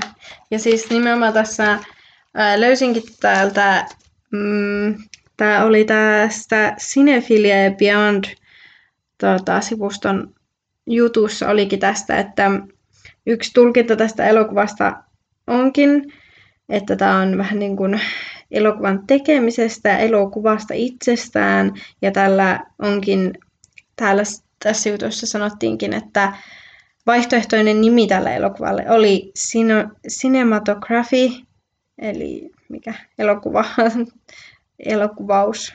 Ja niin, se taitaa olla Niin. joo se. Että tuota, äm, ja että se olisi ollut se Bergmanin ehdotus, mutta, mutta tuota, se sitten kuitenkin päädyttiin personaan, mutta että sekin kertoisi siitä tosiaan, että tämä on vähän niin kuin äm, tämmöinen tutkimusmatka elokuvaankin, ehkä taiteen lajina tämä elokuva, ja tässä on semmoisia semmoisiakin ehkä tiimuja. ja vähän, vähän samalla tavalla kuin ja tuota, tai mitä on verrattu Mul- Mulholland Drivea, niin siinäkin, siinäkin annetaan, spoilamatta liikaa, niin heti, heti elokuvan alussa annetaan avain siihen, miten se pitää tulkita tai miten siinä tapahtuu, mutta mikä helposti miss, missaa katsoja ainakin itse missä silloin ekalla kerralla, niin samalla tässä, tässä sitten se projektori, projektori vilahtaa alussa ja lopussa. Sitä en tiedä sitten, sitten ää, mitä tästä nyt sitten pitäisi, pitäisi, tota, pitäisi tota, ää, ymmärtää muuta kuin, että tämä oli elokuva, kertoo olevansa elokuva. Niin, joo. mutta ainakin, ainakin se on parissa kohtaa tuotu esille. Joo, ja tässä tosiaan kyllä nämä niin kun näyttelijätkin välillä katsoo suoraan kameraan ja tulee tämmöisiä, tämmöisiä kuvia ja tämmöistä. Ja tässä onkin niin kun, puhuinkin aikaisemmin tästä niin kun näistä rooleista, että mitä on sosiaalisia rooleja ää, ja niihin ehkä niiden tavoittelu ja niiden ää, hajalle repivyys voimana. Ja selvästi nämä molemmat hahmot tässä ehkä kärsii rooleista jollain tavalla tai yrittää niitä joko epätoivoisesti päästä pois tai niin kuin suorittaa niitä, niin yksi olikin niin kuin ehkä tämmöinen taiteilijan taiteilijuus tulee tässä eh, Joo, Elisabetin taas, taas esillä niin kuin yleensä Bergman elokuvissa ja Syssonatissakin taiteilijan tuska. Mm, ja yksi tämä, niinku, että se taiteilys on nimenomaan ehkä äitiyden roolin kanssa ristiriidassa. Ja, ja tuossa tota, olikin, muistaakseni aikaisemmin just äsken maininne, mainitussa cinematograph... Mikä se oli? Ei, cinematographica. Anteeksi, nyt pitää Mulla katkesi ajatus ihan täysin. Cinephile and Beyond, joo, todellakin niin tässä, tässä ää, artikkelissa olikin, tota, olikin silleen tuosta Elisabetin hahmosta, ee, että onko hän tämmöinen taiteilija, joka ottaa ja käyttää tätä almaa hyväkseen. Niin materiaalina, materiaalina, mikä ehkä yhdistyisi tähän tämmöiseen elokuva elokuvasta teemaan, että Mm, mm, tämmöistä joo. taiteilijan valtaa ja Niin joo, Semmoista. että semmoista myöskin etiikkaa siinä, että, mm, että onko se oikein tutkia toista mm, hyväksi käyttää sitä materiaalia, kyllä. jotta voisi sitten mahdollisesti toistaa tämän. Tietysti tämä nyt jää epäselväksi, että palaako, palaako Elisabeth A näyttämölle B mökiltä pois, mutta todennäköisesti kuitenkin Joo. tapaa. Joo, tähän päättyy vähän silleen, että nämä niin kun eri aikaisesti, mutta musta tuntuu, että molemmat vähän tarkkailee mukaan toisensa lähtemistä, että nämä niin kuin lähtee, lähtee sitten. Ja tässä on myöskin mainittavan arvosta, että kohtaus, jossa, jossa Alma lukee, tai ei lue, vaan siinä oli kysynyt, tuolta, oli kysynyt Elisabetilta siitä, että miksi, miksi tämä oli repinyt sen kuvan pojastaan, mutta sitten Alma vähän kuin vastaa tähän itse, kertoo sen, kertoo sen Elisabetin tarinan hänen puolestaan, niin tämä kohtaushan näytetään kahdesti peräkkäin. Ja että mm. kuvat niin, että, tai ei muista kummassa järjestyksessä, mutta toisessa, toisessa versiossa kuvataan Almaa ja toisessa Elisabetia. Ja Muistaakseni se on nimenomaan, että Elisabetia ensin ja kuuluu vaan, kun Alma kertoo sen ja sitten näytetään Almaa, kun Alma Joo. puhuu sitä. Joo, ja tota, tästä luinkin, luinkin, että tässä oli sellainen, että alun perin tässä, tässä pitikin käyttää niin, että, että molemmat kuvattiin, mutta näitä piti käyttää silleen yhdistettynä. Että näytetään, vähän siinäkin hämätään taas katsoja, mm. että, että kuka puhuu, kuka puhuu ja kenestä, mutta päädyttiinkin sitten siihen, että nämä molemmat, molemmat näytetään tässä putkeen. En tiedä kumpi sitten kumpi sitten on toimivampi mm. ratkaisu, mutta Joo. siinä saattaa tulla eka semmoinen vähän hämääntynyt fiilis katsojalla, että, että eikö sitä just ollut niin. tämä kohta. Ja tuota, tässä siis nimenomaan loppua kohden enemmän aletaan yhä enemmän enemmän leikkiin tällä, että ovatko nämä samaa, niin kuin esimerkiksi tämä tulee aika lopussa, tämä, että tämä ilmeisesti Elisabetin mies tulee ja luulee Alma Elisabetiksi ja Alma yrittää että en minä ole Elisabet, en minä ole Elisabet, mutta sitten hän ehkä yhtäkkiä heittäytyykin Elisabetin roolia herrasta seksiä. Joo, ja osaa jopa, osaa jopa ihan uskottavasti tai tarpeessakin tätä miestä hämätäkseen niin puhua, puhua Elisabetin mm. näkökulmasta. Että tämäkin taas tietysti vähän lisää sitä hämmennystä, että onko tässä nyt edes oikeasti ää, kuka on kuka ja onko näitä kaksi mm. näistä naista jo. Joo, ja, ja niin kun, öö, on semmoisia niin pitkiä kuvia siitä juuri, kun nämä ovat niin kuin, naamat vastatusten ja on kuva, jossa nämä naamat on niin kuin, näiden kasvot on yhdistetty niin kuin yhdeksi, että toisella puolella on tämän Liv Ulmanin kasvoja ja toisella Andersonin ja, ja, ja, tuota, ja tässä niin kuin jätetäänkin auki, että loppukaan ei tarjoa mitään ratkaisuja, että sieltä lähtisi vaikka vaan yksi, yksi nainen sieltä mökiltä vai lähteekö molemmat. Ja ää, ei todellakaan tämä niin kuin, pysytään niin kuin loppuun asti, ei, ei tarjota oikein mitään ratkaisuja. Ja mä en ehkä niin mm, olettanutkaan tai olisin ehkä ollut kyllä vähän pettynyt, jos tässä olisi ollut joku... Shutter Island loppu. Kyllä, jep. Sitä mä vähän itse asiassa pelkäsin silloin, kun mä katsottiin tätä, mä kommentoinkin Tuomakselle, että ää, että mä kyllä suutun, jos tässä onkin juttu, että tämä Alman hahmo onkin se sairas ja, ja Elisabetin hahmo on, on oikeasti lääkäri tai hoitaja, joka on lähetetty tarkkailemaan Almaa. Onneksi tässä ei ollut mitään semmoista. Ei tämä varmaan, mm, en ehkä niin tosissaan olettanutkaan, että tässä on, mutta kävi, kävi kyllä mielessä, että, Joo, että... Et sit mä olisin kyllä särkenyt telkkarin ja jättänyt jakson tekemättä. Mutta... Ehkä tämä on semmoinen, jostakin elokuvista on itsekin sortunut semmoista ehkä perinteisemmistä trillereistä sortunut äh, katsomaan sitä jälkikäteen jonkun elokuvan nimi Explained videon mm. tai tekstin, mutta tästä persoonasta nyt ehkä luottaisikaan, että se olisi ehkä aika ylimielistä, jos joku väittäisi, väittäisi voivansa sanoa tähän jonkun semmoisen avaimen, mm sitä totta kai voi tehdä tulkintoja, mutta että, että niin. se on se, että tässä nyt on tämä selitetty. Ja mun mielestä... kaikki tarkoitti, kun Pärimaan mm. ei itsekään ole. Niin, nimenomaan. Kysyttäessä niin, kysyttäessään niin tota, halunnut, halunnut sanoa mitään sellaista ja, tai selittää mitään, on, on sanonut, että hänellä itselläkin on joku idea siitä, että tarina merkitsee, mm. mutta ei halua paljastaa, vaan enemmän kutsuu katsojan tekemään omat tulkinnat. Joo, ja on, onkin äh, jotain tämän tyylistä sanonut tässä, että monista kohdista tästä elokuvasta. Hän on niin kuin epävarma ja yhdistä tapauksista en tiedä mitään. Eli niin kuin, ei todellakaan itsellekään ole niin selkeä, että mitä on lähdetty tekemään. Ja se on mun mielestä ihan hyväkin, mua vähän niin kuin väsyttiäkin ehkä semmoinen, että tämän tyyppisiä elokuvia yritetään jotenkin ennäs ratkaista tai selittää auki. On tässä ehkä, koska en koe itse sitä niin hedelmälliseksi ja ehkä tämäkin on että jos Ingmar Bergman on sanonut, että tämä elokuva on pelastanut hänen elämänsä, niin ehkä tämän elokuvan onkin yksi tarkoitus olla vähän semmoinen, että jos itsellä on hajoaa vähän pääkoppa jostain syystä, niin ehkä voi ää, löytää jotain, jotain tästä elokuvasta, mistä saa itselleen, itselleen jotain tota, teemoja tai, tai ajatuksia, että et, joo, tämä ei todellakaan tosiaan ole ole semmoinen, ja tässä ei ole siis mitään niin selkeää, mistä voisi katsoa uudestaan ja uudestaan päätellä, että mikä vaikka tässä elokuvassa olisi totta ja mikä ei. Esimerkiksi tähän, tämä, kun tämä Alma harrastaa seksiä ehkä Elisabetin miehen kanssa, niin tähän ei tosiaan siis silleen niin palata, että ei nämä naiset käy siitä mitään keskustelua, että Joo, tässä ei ole... Hei, mitä teit, että se oli mun mies?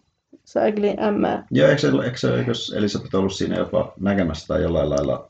Niin, mukaan vähän niin kuin, joo, se oli siinä niin kuin taustalla ja olikin vähän silleen, niin kuin, että äh, onko tässä nyt yksi nainen vai nämä molemmat. Ja niin kuin, tässä on tämmöisiä tosi unenomaisia kohtauksia, just tämä, niin kuin, että tämä Alma kuvittelee, äh, kun ensimmäisen kerran kuullaan tämä Elisabetin ääni, niin Alma on niin kuin, nukahtamassa keittiön pöydälle ja sitten niin kuin, hava, havahtui jotenkin, että Alma sanoi hänelle jotenkin, että oliko tyyli, että älä nukaa siihen. Joo, kyllä, että mene, mene sainkyyn, että, että nukaa siihen tai vastaavaa. Ja sitten Alma havahtaa hereille ja sitten ehkä miettiin, kuuliko jotain, mutta taisi tehdä päätelmän, että varmaan kuvittelee sitten itse sanoa vaan ne asiat omana, että tämä, mm. jos meinaankin nukata tähän, täytyykö mennä Joo, joo, ja sitten samana yönä ää, tota, on tämmöinen kohtaus, että Elisabeth juuri tulee tänne Alman huoneeseen ja he ovat molemmat tämmöisissä yömekoissa ja juuri sitten... Tämä mun brändäämä kohtaus, niin, niin, tota, niin, um, niin sekin sitten niin kun, uh, seuraavana aamuna Alma kysyy Elisabetilta, että tulitko sinä huoneeseen yöllä? Ja Elisabeth uh, kieltää tämän pudistelemalla päätä, että en, en, en tullut. Eli jätetään niin kuin auki, että onko tässä, että yrittääkö vaikka Elisabetta Hallen sekoittaa tätä, että se on oikeasti tehnyt nämä asiat, mutta se tota, jekkuilee tälle, että no enpäs, enpäs, enpäs, ja vähän niin kuin sekoittaa, vai onko tämä niin kuin Alman jotain niin. fantasiaa, vai... Haluaako Elisabeth epäonnistuneen elämänsä tilalle toisen ja yrittää omaksua Alman mm. Alman minuutta jopa siis, kenties verta myöten. Mm, ja siis äh, Almahan on tässä jossain vaiheessa vähän tämmöinen fanityttö, että se jotenkin, että oh, mä tota, joskus näinkin sut jossain teatterissa tai sun kuvan tai jotain, ja äh, niin kun katsoinkin heti, että en halua tunkella tai mitään tai olla röyhkeä, mutta katsoinkin, että emmekö näytäkin vähän samalta. Joo. selvän silleen niin kuin innostuneena, että oho, just niin kuin silleen, että mitä niin kuin voi kuvitella, että joku kokee jonkun vaikka näyttelijän tai julkiksen hyvännäköiseksi ja sitten niin kuin, jos joku vaikka sanoo, että no sehän näyttää ihan sulta, niin sitten on ihan imarreltu tai jotenkin ehkä jää mieleen sille, oh, mä, mulla on sanottu, että mä näytän tältä näyttelijältä X, niin just siihen tyyliin tämä niin kuin Almakin puhuu tästä sille, mm, joo joo, emmekä näitäkin vähän tästä. Alun perin oli epäilevä, että, että sopiiko hän, hän tähän työhön, kun on niin nuori, että mm. tulee joku kokeneempi. En tiedä sitä, ajatteliko pelkästään Elisabetin tämän tilan, ää, niin, hankaluutta. Tilan, niin, tilan, että se on ammatillisesti vaikeaa, vai että Elisabeth on, on kokeneempi tai vanhempi nainen, vai onko sitten myös sitä, että, että tunnistit näyttelijä ajatteli, että mm. ei, ei rahkeet riitä, että, mm. että tulee ihan on starstruck siellä. Kyllä. Mutta joo, pystytäänkö me enää sen suurempia, suurempia tuota, johtopäätöksiä tekemään mm. tästä elokuvasta. Joo. Äh, tämmöisiä pieniä pointteja voisin vielä niin kuin muistutella näistä yleisistä tulki, tulkinnoista. Tosiaan on ollut tämä, tämä elokuva, elokuvasta, että elokuvan teemat. Tässä Sinimonosen ää, tekstissä oli, oli otettu eksistentalismi esille tämän, tämän mukana, että, mm, joka on ollut tuohon aikaan aika suosittua, että just niin kuin maailmansodan jälkeistä tämmöistä juurettomuutta, mikä tässäkin ehkä näkyy, ja otettiin juuri esille tämä, tämä sosiaalinen naamio, ja, eli niin kuin tämmöisten tiettyjen roolien esittäminen, tavoittelu, johon ihminen hukkaa oman identiteettinsä ja tulee niin kuin, äh, ironisesti ehkä persoonattomaksi, kun yrittää tavoitella äm, jotain tiettyä hyväksyttyä persoonaa. Ähm, ja, tuota, ja Pärimankin on jotain äh, heittänyt tästä, että, että onko tässä kaksi naista vai kahden äänen yhdistelmä saman sielun konsertto Grossosta, Grossossa, en tiedä, en ole muusikko. Taas nämä Bergmanin musiikkipätemiset, täällähän on selvästi ollut äh, klassisen musiikin mm. ystävä, niin nämä menee mulla vähän yli, mutta siis äh, pointti, pointti tulee tietenkin selväksi, että niin kun, onko tässä juuri niin kun, äh, yhden psyykkeen jakautuneet puolet, jotka kamppailevat toistensa kanssa ja etsivät sitä. Niin voisi olla, että, että se lääkäri, lääkäri alussa todellisuudessa sanoikin, meni niin kuin mukaan tähän, tähän tota, ää, potilaan olevan naisen, jolla on ehkä kaksi persoonaa, niin leikkiä sanoi, että ota mm. toinen hoitaja mukaan mm. ja menkää sinne mökille. Mm. Eh, ehkä siellä vaan on leikattu, leikattu tota, terveydenhuollon resursseja Ruotsissa. Mm. Ja, ja sitten totesi, että ei me pistetään sillekin mökille keskenään. Po, po, potilas huolehtimaan itsestään kertaa hän kuvittelee itselleen tämmöinen hoitajapersona, niin sillähän se... Niin, sehän, sehän hoitaa käytännössä itse. tota, no se, se voi lähettää kirjeitä sieltä, että miten se sujuu. niin, tarkalleen. Tämä on, no niin, nyt me ratkaistiin tämä. Mutta joo, tässä ei sellaista, semmoista avainta mm. sillä tarjota kuin vaikka jossain, just mainittu Mulholland Drivein viimeiset, mm. viimeiset puoli tuntia ää, an, antaa sitten semmoisen ratkaisun, jos vain ne, ne, tota, ne tota, huomaa sieltä ja huomaa tulkita, mutta mm.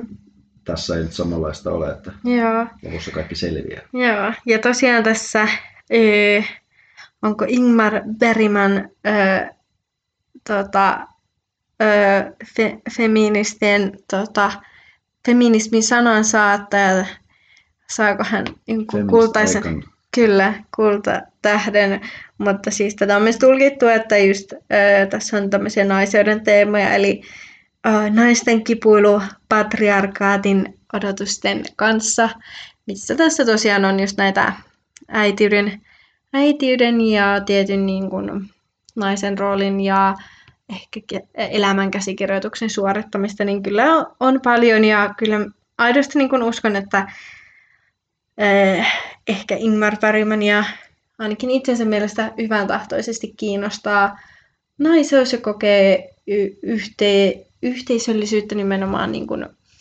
tämän äh, niin kuin sorretun naisen sukupuolen kanssa, naiseuden kanssa. Äh, onnistuuko hän aina?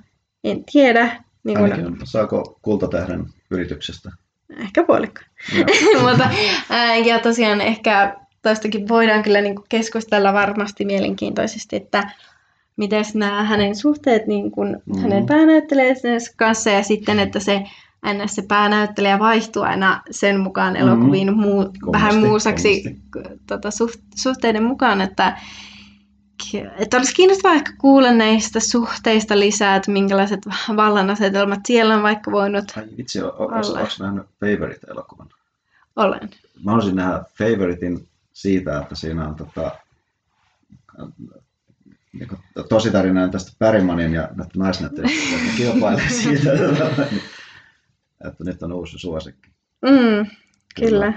Mutta tuota, Joo, että siitäkin voidaan varmasti keskustella, enkä halua olla mikään moraalisoja siinä mielessä, että eikö tota, tälle aikuisten välillä vaikka työpaikallakin voi pientä sutinaa suuntaan jos toiseen, jos vaikka kolmionkin tapahtua. Kyllä, vaikka seitsemän, jos kaikki, kaikki on tota, ää, mukana, mukana täysillä ja vapaaehtoisesti. Ja... Mutta tietenkin niin kuin monet, monet ehkä on ehkä turhankin naiveja siinä suhteessa, että ei sitten välillä edes niin ehkä haluta nähdä semmoisia potentiaalisia ei, haitallisia valtasuhteita tämmöisissä äm, mitä siellä voi olla. Enkä tosiaan tiedä tästä sen enempää. En ole lukenut vaikka Ingvar Bergmanin mitään elämänkertaa tai näiden naisten kokemuksia. Ja ainakin tämä Liv Ulman on, hän on kyllä vieläkin elossa, ettei voi sanoa elämässä loppuun asti, mutta niin kuin puhuu ää, muistaakseni oikein, oikeastaan vaan niin kuin lämpimästi tästä,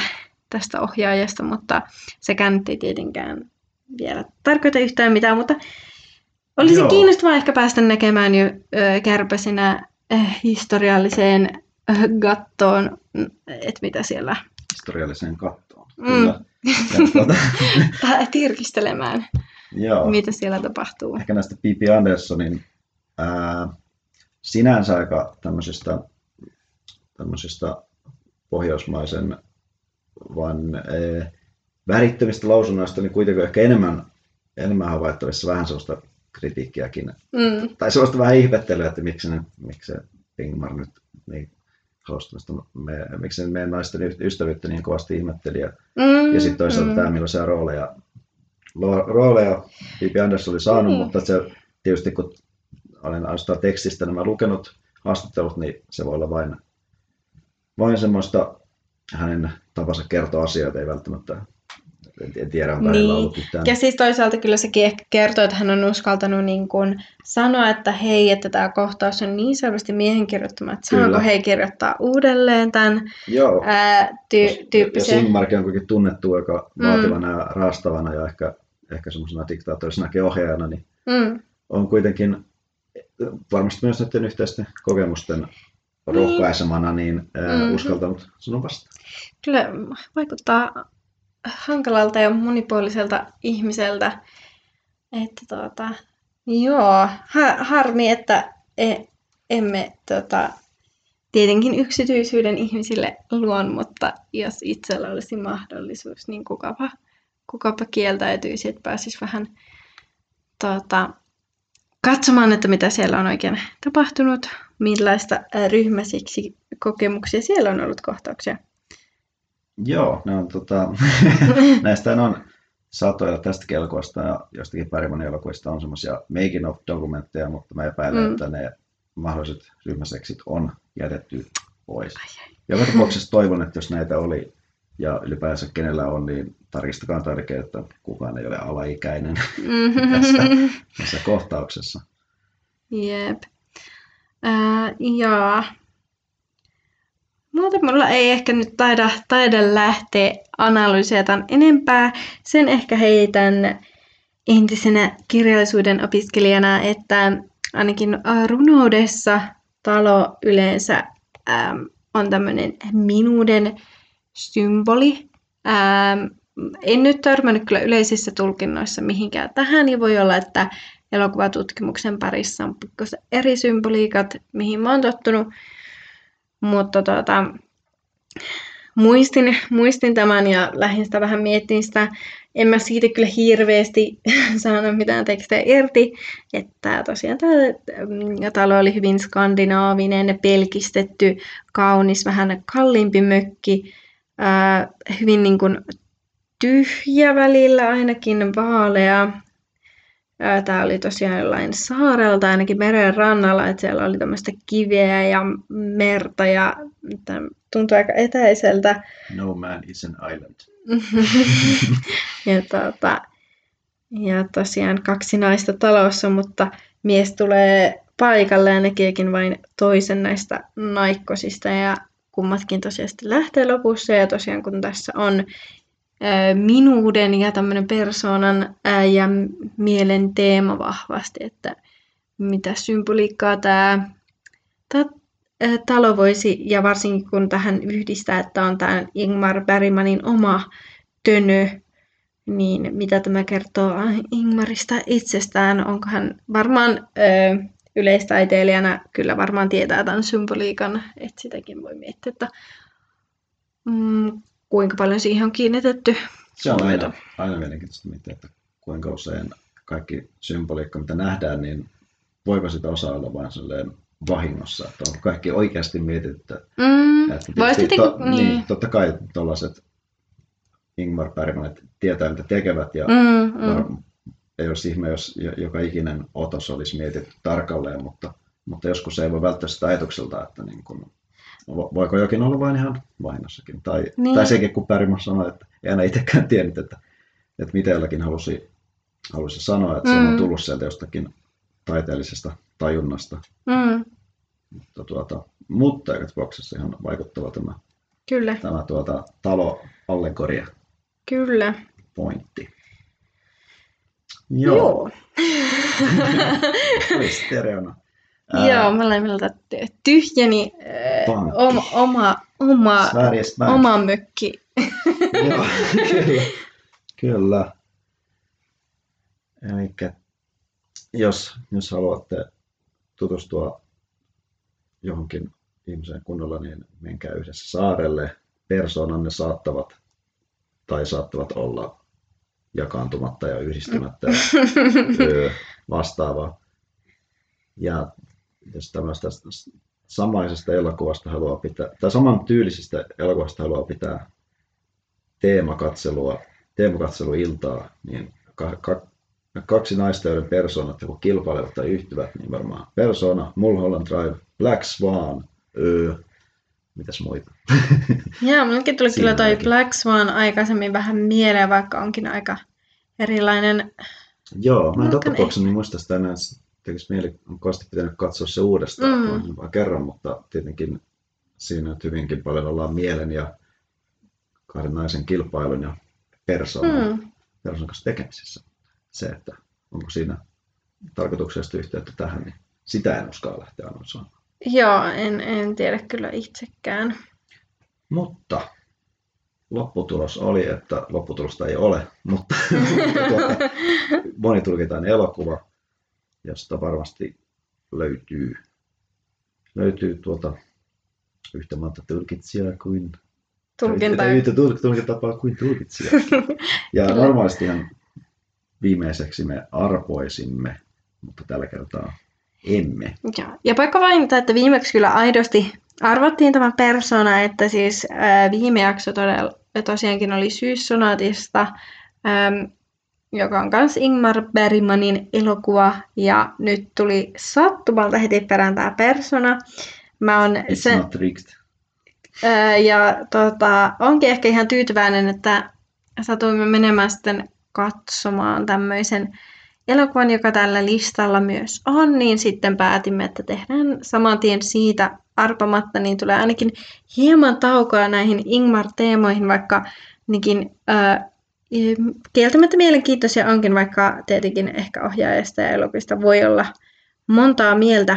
Joo, siis In the Mood for Love, äh, hongkongilainen elokuva, sattu, sattui menemään Niagarassa hienossa elokuvateatterissa, mm. jolle annan tässä ilmaisen mainoksen, niin hyödynsimme sitä, kun se sattui olemaan listaelokuva. Tosiaan jo useamman vuoden takaa, mutta, mutta se, se näytettiin siellä uudestaan, niin ajattelimme, että se on hyvä, hyvä paikka käydä pitkästä aikaa elokuvissa Kyllä. pandemian ja muiden, muiden tota, jälkeen. Ja, joten seuraava jakso on sitten siitä. Kyllä. Ja nyt kun emme saaneet tätä hienoa äh, pärinä-tarinaa tähän, niin äh, ehkä jännitys purkautuu nyt tähän, että mitkä tähdet me annamme tälle Aivan. e- elokuvalle, kuuluuko tämä mielestä listalle vai ei. Ja mun on pakko sanoa, että siis tää on ihan hirveetä antaa näitä tähtiä, mitä enemmän niin kuin, tutustuu johonkin e, elokuvan niin kuin taustoihin ja näin, niin yhä vaikeampaa on antaa yhtään minkälaisia tähtiä. Mä ehkä itse käytän tämmöisessä, mm, kun tässä nyt, meillä nyt on tässä tämmöinen tapa antaa, antaa meidän tuomiot, kuuluuko oikeasti top 250 listalle vai ei, niin enemmän silleen, että, että no viihdyttikö vai ei, vaikka Niin. tietenkin ehkä elokuvasta muuten on monta mielipidettä, niin sille enempää niin kun, kriitikkoa leikkimättä, niin annamme ihan ehkä puhtaasti sillä, että no, Kyllä. no maistuko vai eikö oma, maistunut. Oma su, suhteellisen rehellinen mielipide niin hyvin kuin se nyt voi numerologisesti ilmaista. Ykkösestä kymppiin. Kyllä, IMDb-asteikko. No, kakistapa sitten ulos, mikä on hmm. numero. Siis Juuri kuten sanoin, että tästä kyllä, kyllä tosi turhauttavaa miettiä. Mä en muista paljon mä annoin sille syyssonaatille, koska mä tykkäsin tästä persoonasta kyllä enemmän. Ja, ja ehkä vaikka niin kuin itse, jos saisin leikellä tuon elokuvan, niin leikkaisin ehkä vähän ne ö, vähän, vähän ehkä juustoiset kuvat sieltä pois, tästä, näitä häiritseviä kohtauksia, mutta... Entä piikkiä elokuvan leikkaajalle Ingmar Bergmanille. Vai olikohan nyt, muista ainakin tuottanut ton, mutta no, tapauksessa. No kuitenkin.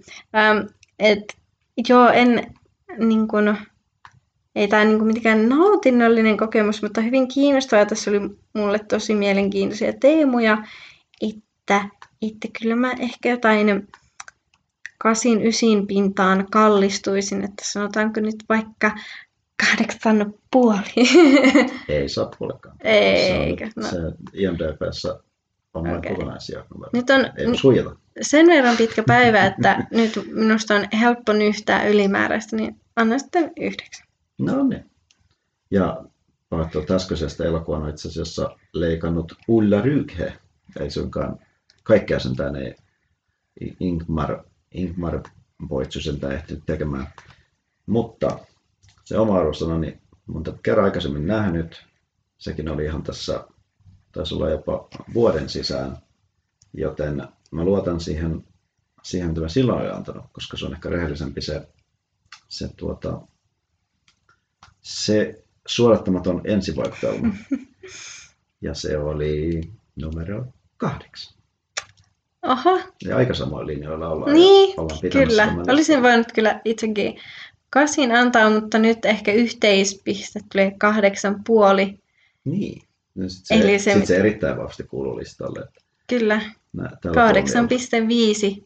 Ja siis tämä, tämä lista, mitä me tässä podcastissa ensisijaisesti käydään, on vuoden 2020 lopulle jäädytetty IMDb Top 250 lista. Siellä tämä persona oli siellä 195, eli ihan silleen mukavasti Mainittakoon, että edellisessä jaksossa käsitelty syyssonaatti siellä on 186, että aika, aika tasaisia keskenään. Mikä se tähti arvossa tai keskiarvo on tällä hetkellä sille? Katsotaanpas. Tai ainakin sille listalla, jota nyt, nehän, saat, nehän muuttuu siellä, että nyt kun me katsotaan listasta, niin se on Joo, siinä on jotain mielenkiintoisia algoritmeja. Täältä kun painaa itse tätä elokuvaa näyttää 8 8,1. Listalla se näyttää numeroa tai keskiarvoa. No 8,1 eli sama se näyttää. Oh, okay, tässä, tässä tapauksessa se ei Olimme se siis eri. hieman keskivertoa suopeampia. Ilmeisesti, kyllä. Mutta joo, tästä on hyvä lä- lähteä, että ens, ensi viikolla on se In the Mood for Love. Ja tota, siitä syntyviä ajatuksia ja tota, ensi jaksossa on varmaan myös vanha tuttu loppuhuipennus, eli, eli arvonta, että emme rupea hirveän usein kyllä tätä tekemään, että me täällä niin kuin vain valitaan. Joo, ei se olisi liian, liian tuota helppoa. helppoa. Ja sieltä ja. ehkä tie, tietynlaiset elokuvat valikoituisivat niin. ensin. niin... Saattaisimme suosia ehkä omia suosikkejamme. Kyllä. Ja se ei ehkä kuitenkaan ihan yhtä mielenkiintoista. Joo, mutta saa nähdä, että onko nyt vain yksi väliviikko Ingmarista ja tuleeko hän, hän heti kummittelemaan. Oliko siellä vielä ainakin yksi Bergmanin elokuvan listalla? Löytyyhän näitä. Nyt taas ihanen taas ulkoa muista, että mitkä olivat nykyisellä IMDb-listalle, mikä tällä 2020, onko niillä eroakaan, mutta ainakin mansikkapaikka ja tuo Fanny Alexander saattaa hyvinkin ma- Niin ja seitsemäs sinne, että saattaa olla jopa kolme, kolme päivää no, niin. lisää. Jos sata varma, mutta, mutta ainakin olen ne kaikki katsonut ää, listaprojekteja tehdessä.